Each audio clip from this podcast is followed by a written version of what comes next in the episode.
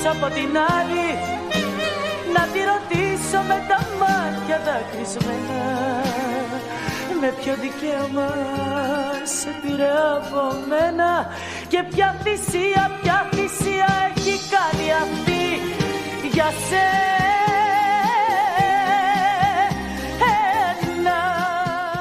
Γεια σας, τι κάνετε, είμαι η Έλενα Κρήτα και αυτό είναι το podcast «Το μαζί και τα μάτια μας» που ακούτε αποκλειστικά κάθε Τετάρτη από το News 24-7 και μετά, αν σας αρέσει, μπορείτε να με ακολουθήσετε στο Spotify, το Apple Podcast και το Google Podcast.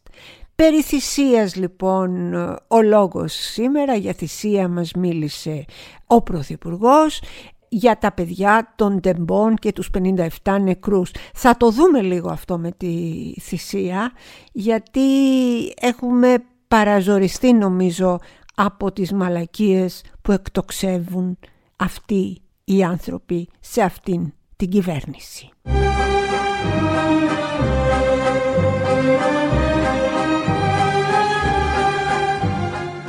Όταν ο Άρης Πορτοσάλτε Ανέφερε τη λέξη θυσία, την ε, ανέφερε με αφορμή το θάνατο των 57 στα Τέμπη.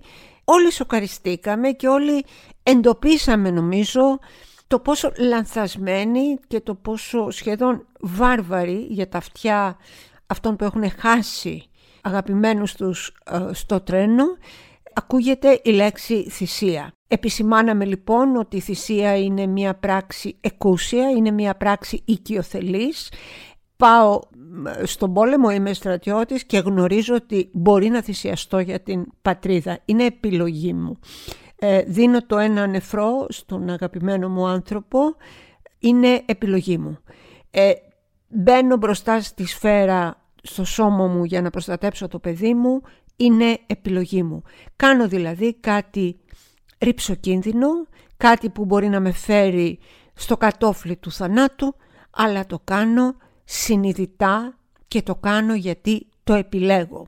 Ποτέ λοιπόν δεν φανταστήκαμε ότι ο κύριος Μητσοτάκης αυτό το οποίο εμείς ως λαός στυλιτεύσαμε με σοβαρότητα και επιχειρήματα θα το ερωτευόταν τόσο πολύ και εννοώ τη λέξη θυσία που θα την ε, ξεφούρνιζε και πάλι ε, που ήταν στο Μαρούσι κάπου εκεί τέλος πάντων και θα μιλούσε πάλι και θα έλεγε ότι είναι η θυσία των παιδιών αυτών. Και καλά εμείς τα ακούμε και βγαίνουμε από τα ρούχα μας και γινόμαστε τρελοί. Εγώ αναρωτιέμαι αυτοί οι γονείς αυτών των παιδιών τα αγαπημένα πρόσωπα αυτών των ανθρώπων που σκοτώθηκαν ε, στα τέμπη πώς το ακούν αυτό το πράγμα; Πώς δεν βγαίνουν να πούνε βρε μαλακισμένοι άνθρωποι εσείς που μας κυβερνάτε. Εγώ δεν έστειλα το παιδί μου να κάνει θυσία. Εγώ έστειλα το παιδί μου στη Θεσσαλονίκη να μάθει γράμματα. Εγώ έστειλα το παιδί μου γιατί κάναμε καθαρά Δευτέρα μαζί και έπρεπε μετά να γυρίσει στη δουλειά του. Εγώ δεν έστειλα το παιδί μου να κάνει θυσία. Αλίτες, αλίτες που δεν ξέρετε τι λέτε. Που είστε και αναλφάβητοι. Αυτά λένε. Αυτά λένε και να σας πω και κάτι άλλο. Ο κύριος Πορτοσάλτε εργάζεται σε έναν ιδιωτικό όμιλο, ιδιωτικών συμφερόντων. Που σημαίνει ότι πληρώνεται, εργάζεται, εντάξει, μπορούμε να συμφωνήσουμε, μπορούμε να διαφωνήσουμε. Ο άλλος είναι πρωθυπουργός. Ο άλλος είναι πρωθυπουργός και ξεστομίζει τέτοια βατράχια ειλικρινά, ειλικρινά, ειλικρινά σε κανέναν άνθρωπο, στο χειρότερό μας εχθρό δεν πρέπει να ευχηθούμε να αισθανθεί αυτά που αισθάνθηκαν αυτοί οι άνθρωποι που έθαψαν τι ούτε καν δεν θα γίνω μακάβρια, θέλω να είμαι πάρα πολύ προσεκτική. Αυτό που θέλω να πω είναι ότι ούτε καν τα, τα σώματα των νεκρών ανθρώπων. Γιατί έτσι όπως έγιναν τα πράγματα, ο ένας έθαβε ένα μέλος, ένα μέλος, το καταλαβαίνετε αυτό. Ένα πόδι, ένα χέρι. Και βγαίνει σε αυτούς τους ανθρώπους που αυτό το τραύμα δεν θα το περάσουν ποτέ μέχρι την τελευταία τους ανάσα θα έχουν και θα το κουβαλάνε στην καρδιά τους. Βγαίνει στη μάνα και στον πατέρα που έθαψε μία ζακέτα. Υπάρχει αυτό το περιστατικό, το ξέρετε; Ζακέτα, ζακέτα και, και του λες ότι έκαναν θυσία. Ειλικρινά, μεγαλύτερη όχι ντροπή, κατάντια δεν νομίζω να υπάρχει από αυτή που ζούμε εμείς τα τελευταία τέσσερα χρόνια. Υποκρίνεσαι, το ξέρω, υποκρίνεσαι. Και επειδή σε αγαπώ μόνο μου δίνεσαι. Υποκρίνεσαι μαζί μου από συνήθεια. Και ας κάνω πως δεν ξέρω την αλήθεια. Τέσσερα χρόνια μας κυβερνούν αυτοί στο μεταξύ. Όσο και αν προσπαθούν να ρίξουν το φταίξιμο στους προηγούμενους, τέσσερα χρόνια μας κυβερνάνε. Ούτε μία εβδομάδα, ούτε δύο, ούτε ένα μήνα, ούτε δύο. Τέσσερα ολόκληρα χρόνια. Και να σας πω το τρελό που το διάβασα τώρα στο Έθνος, στην εφημερίδα. Ο σταθμάρχης αυτός ο περίφημος είχε γελάω για να μην κλάψω. Κάνει εκπαίδευση σε χαλασμένους πίνακες παιδιά. Σε χαλασμένους πίνακες.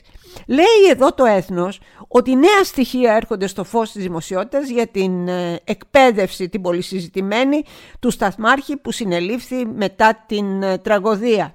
Αυτός λοιπόν είχε λάβει λέει ανεπαρκή εκπαίδευση καθώς από τις 177 ώρες θεωρητικής εξάσκησης είχε συμπληρώσει μόνο τις 144 στο δεύτερο κύκλο. Τα νεότερα στοιχεία που έρχονται στη δημοσιότητα αποκαλύπτουν πόσο ο Σταθμάρχης είχε κάνει πρακτική εξάσκηση σε χαλασμένους πίνακες. Συγκεκριμένα οι εκπαιδευόμενοι σταθμάρχες έκαναν πρακτική εξάρτηση με συγχωρείτε, σε δύο συγκεκριμένους σταθμούς, στο Λιτόχωρο και την Καλαμπάκα. Ωστόσο, ο πίνακας ελέγχου στο Λιτόχωρο είναι χαλασμένος. Ενώ λέει στην ε, Καλαμπάκα δεν υπάρχει πίνακας ελέγχου επειδή αποτελεί τερματικό σταθμό και σταθμό αφετηρίας. Δεν ξέρω τι να πω. Δεν ξέρω τι να πω και δεν ξέρω από πότε είναι χαλασμένος αυτός ο πίνακας τον οποίο πήγανε και βάλανε έναν άσχετο άνθρωπο, έναν άσχετο δεν το συζητάμε που μπήκε με δόντι τεράστιο και τον βάλανε εκεί και δεν είπε ένας αν παιδιά είναι χαλασμένοι οι πίνακες. Τέσσερα χρόνια μας κυβερνούν. Τέσσερα χρόνια. Πείτε μου ποιος χάλασε τους πίνακες; Μπήκε νύχτα ο Σπίρτζης και χάλασε τους πίνακες για να γίνει και να το ρίξουμε στην Ελλάδα. Τι, τι λένε, τι λένε και καλά τα λένε. Εμείς αυτά τα πράγματα τα πιστεύουμε. Το διανοείστε. Με χαλασμένους πίνακες εκπαιδεύει σταθμάρχη και μετά φταίει ο σταθμάρχης ο οποίος στο κάτω-κάτω τη βολή του κοίταξε. Και δεν φταίς εσύ που είσαι κυβέρνηση. Σοβαρά παιδιά, σοβαρά. As I turn to walk away from the depot It seemed I heard her call my name Take care of my baby and tell him, darling, that I'm going home on the evening train. I pray that God will give me courage to carry on till we meet again. It's hard to know She's gone forever. They're carrying her home on the evening train. Μεγάλος ε, μέγιστος τραγουδοποιός και ε, θα έλεγα τεράστια φυσιογνωμία ε, μουσική ο Τζόνι Κάρς που τραγουδάει για το βραδινό τρένο το τρένο που κουβαλάει στις αποσκευές το φέρετρο μιας νεαρής μητέρας. Και λέει συγκεκριμένα σε μια πολύ πρόχειρη μετάφραση στα ελληνικά το βραδινό τρένο τα μάτια του μωρού είναι κόκκινα από το κλάμα η μικρή της καρδιά είναι γεμάτη πόνο. Και ο μπαμπάς κλαίει γιατί παίρνουν τη μαμά. Παίρνουν τη μαμά μακριά από εμάς στο βραδινό τρένο I pray that God will give me courage to carry on till we meet again. It's hard to know she's gone forever. They're carrying her home the evening's rain. Άκουσα το γέλιο στο αμαξοστάσιο όμως τα δάκρυά μου έπεσαν σαν τη βροχή όταν τους είδα να τοποθετούν εκείνο το φέρετρο στο πούλμαν αποσκευών του βραδινού τρένου.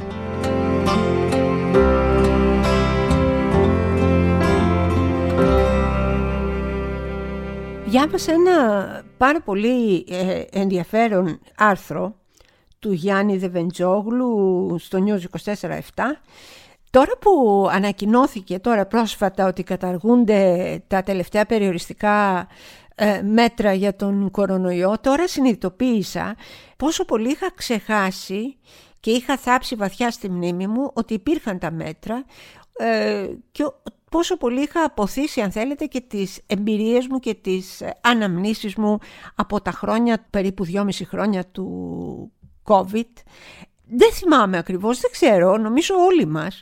Ε, δεν θυμάμαι πόσο, πόσο διάρκεια ακριβώς είχε το πρώτο lockdown, πότε στείλαμε μήνυμα, στο, θυμάστε τα μηνύματα στο 13033, ότι θα πάμε στο φαρμακείο, ότι θα πάμε στο σούπερ μάρκετ, ε, θα βγάλουμε βόλτα το σκύλο κτλ.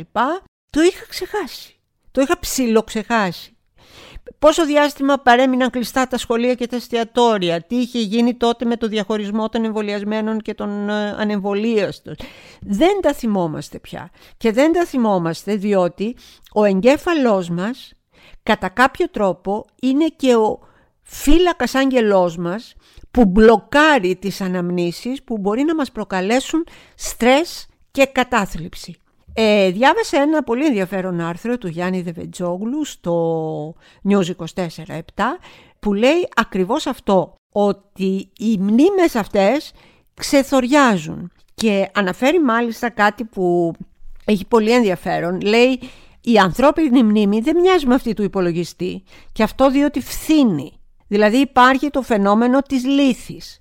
Αυτό το λέει ο William Hurst, ένας καθηγητής ψυχολογίας στο New School of Social ε, Research της Νέας Υόρκης.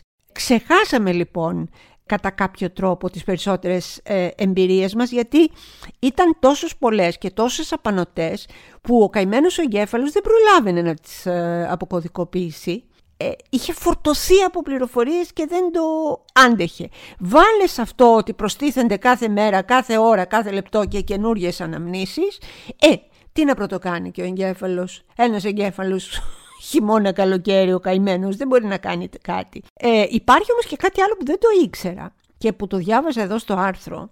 Η μονοτονία που ζούμε σε συνθήκες όπως αυτές που ζήσαμε με την ε, πανδημία είναι κατά κάποιο τρόπο εχθρός της μνήμης. Λέει λοιπόν εδώ ότι όταν ζούμε κάτι σαν να είναι το ίδιο και το ίδιο και το ίδιο όπως έγινε στην πανδημία, η μνήμη νομίζει ότι πρόκειται για ένα και μόνο γεγονός και δεν καταγράφει σωστά τις αναμνήσεις. Επομένως λέει, είναι επόμενο να έχουμε ασαφείς αναμνήσεις από τα προηγούμενα χρόνια.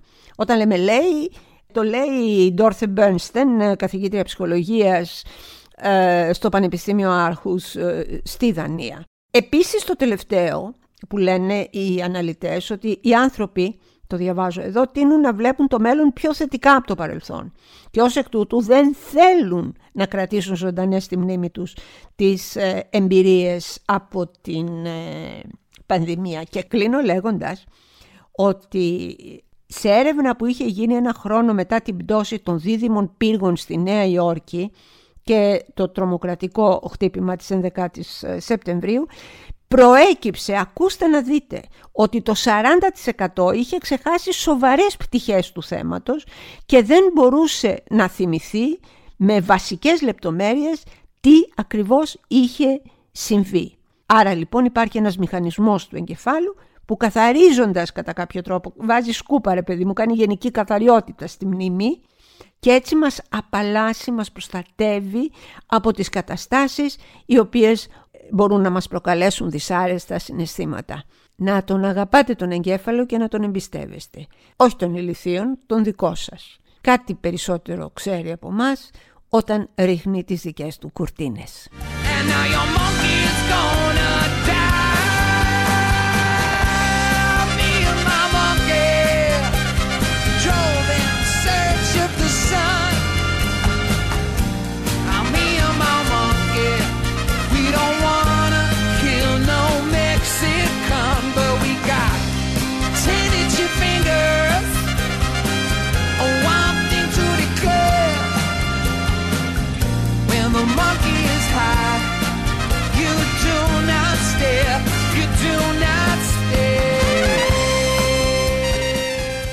Διάβασα την περασμένη εβδομάδα ένα πάρα πολύ ενδιαφέρον βιβλίο με τίτλο «Τοξική θετικότητα». Το έχει γράψει μια ε, ψυχίατρος η Whitney Goodman και ο υπότιτλός του είναι, λέει, εγώ το διάβασα στα αγγλικά, Toxic Positivity, δεν ξέρω αν έχει κυκλοφορήσει και στα ελληνικά, πώς να κρατάμε, σας κάνω μια μετάφραση του υποτίτλου, το μυαλό μας στη θέση μας, σε μια κοινωνία η οποία έχει πάθει ψύχωση με το να είμαστε πάντα όλοι πάρα πολύ ευτυχισμένοι. Πώς δηλαδή μας έχει πιάσει όλη αυτή η τοξική θετικότητα από το λαιμό ρε παιδί μου εκεί σαν μέγγενη και σου λέει πρέπει να είσαι ευτυχισμένος. Πρέπει να το δεις θετικά. Πρέπει να μην το βάζεις κάτω. Ε, πρέπει να ε, καλά και σώνει να σ' αρέσει το σώμα σου. Οπωσδήποτε. Πρέπει να είσαι, να θεωρείς ότι τα κάνεις όλα τέλεια. Πρέπει να είσαι πάντα πανευτυχής. Πρέπει. Πρέπει. Δεν έχεις δικαίωμα να πάθεις ε, κατάθλιψη, δεν έχεις δικαίωμα να νταουνιαστείς που λέγαμε εμείς παλιότερα, δεν έχεις δικαίωμα να στεναχωρηθείς, δεν έχεις δικαίωμα τίποτα. Σε απολύουν από τη δουλειά σου; Όχι. Δεν θα το δεις αρνητικά, δεν θα το δεις άντε που να ξαναβρω δουλειά, δεν θα το δεις τι θα γίνει το, το, στο τέλος του μήνα που θα μου κόψουν το ρεύμα, δεν θα το δεις μα πώς θα βάλω γάλα στον πιμπερό του μωρού μου. Όχι. Θα πεις ότι είναι μια εμπειρία αυτό. Είναι μια εμπειρία η οποία θα πρέπει να με... Ε, να, να, να βγω και να πιο όρημη ρε παιδί μου από αυτή την εμπειρία. Άσε που θα έχω και άπειρο ελεύθερο χρόνο. Το γράφει στο βιβλίο αυτό. Ο άνεργος θα έχει άπειρο ελεύθερο χρόνο να τον κάνει τι. Ε, δηλαδή είναι τρελά πράγματα. Ή ότι σκέψου και τα πράγματα θα μπορούσαν να είναι πολύ χειρότερα. Όλη αυτή λοιπόν η τοξική θετικότητα με αυτές τις μπαρούφες σε μεγάλο βαθμό που μας τσαμπουνάνε, αυτές τις κοινοτοπίες με συγχωρείτε, ε, αυτή την, το μπουρ μπουρ μπουρ μπουρ μπουρ γεμάτο τετριμένα πράγματα. Όχι, έχουμε δικαίωμα να είμαστε δυστυχισμένοι. Όχι, έχουμε δικαίωμα να μην τα βλέπουμε όλα τέλεια. Όχι, έχουμε δικαίωμα να έχουμε πρόβλημα συμπεριφοράς, πρόβλημα με τον εαυτό μας, πρόβλημα με το σώμα μας. Έχουμε δικαίωμα να κλάψουμε, είναι δικαίωμα να κοπανίσουμε το κεφάλι μας στον τοίχο. Έχουμε δικαιώματα. Η τοξική θετικότητα λοιπόν, όταν η θετικότητα γίνεται τοξική, ενέχει και το φασισμό. Πρέπει, πρέπει να είσαι χαρούμενη, χαρούμενος, πρέπει να τα βλέπεις όλα τέλεια, πρέπει να ζεις σε έναν κόσμο φτιαγμένο από λουλούδια αγκαλιές, αγάπες και φιλιά. I see trees of green Red roses too I see them bloom For me and you And I think to myself What a wonderful world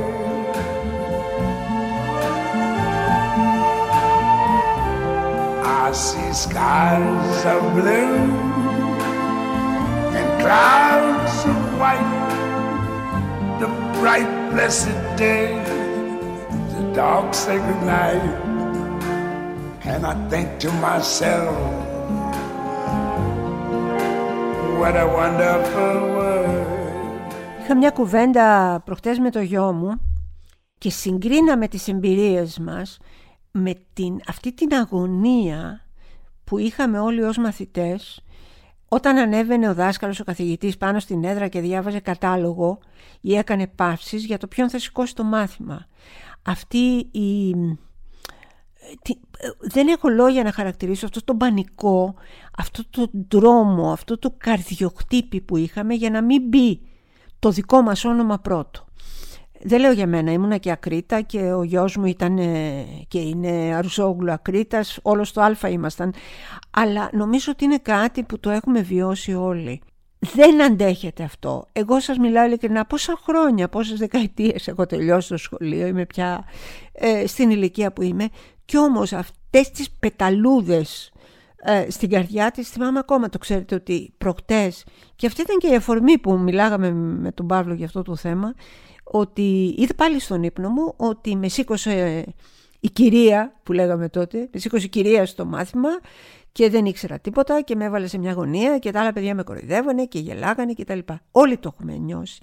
Σκεφτείτε λοιπόν την επόμενη φορά που θα πείτε «Αχ, τι ωραία που ήταν τα παλιά τα χρόνια που παίζαμε στις αλάνες και τρώγαμε ψωμί με ζάχαρη, δεν ξέρω τι έκανε ο καθένας». Σκεφτείτε πόσο δυστοπική, πόσο άθλια ήταν αυτή η κοινωνία που έκανε τα παιδιά κουρέλια μόνο και μόνο επειδή δεν ήξεραν να διαβάσουν ένα μάθημα που κατά 99,9% θα τους ήταν άχρηστο στην υπόλοιπη ζωή τους. Σκεφτείτε και ελάτε αυτή την κοινωνία να την αλλάξουμε όλοι μαζί. Τα βουνά περνάω και τις θάλασσες περνώ. Κάποιον αγαπάω.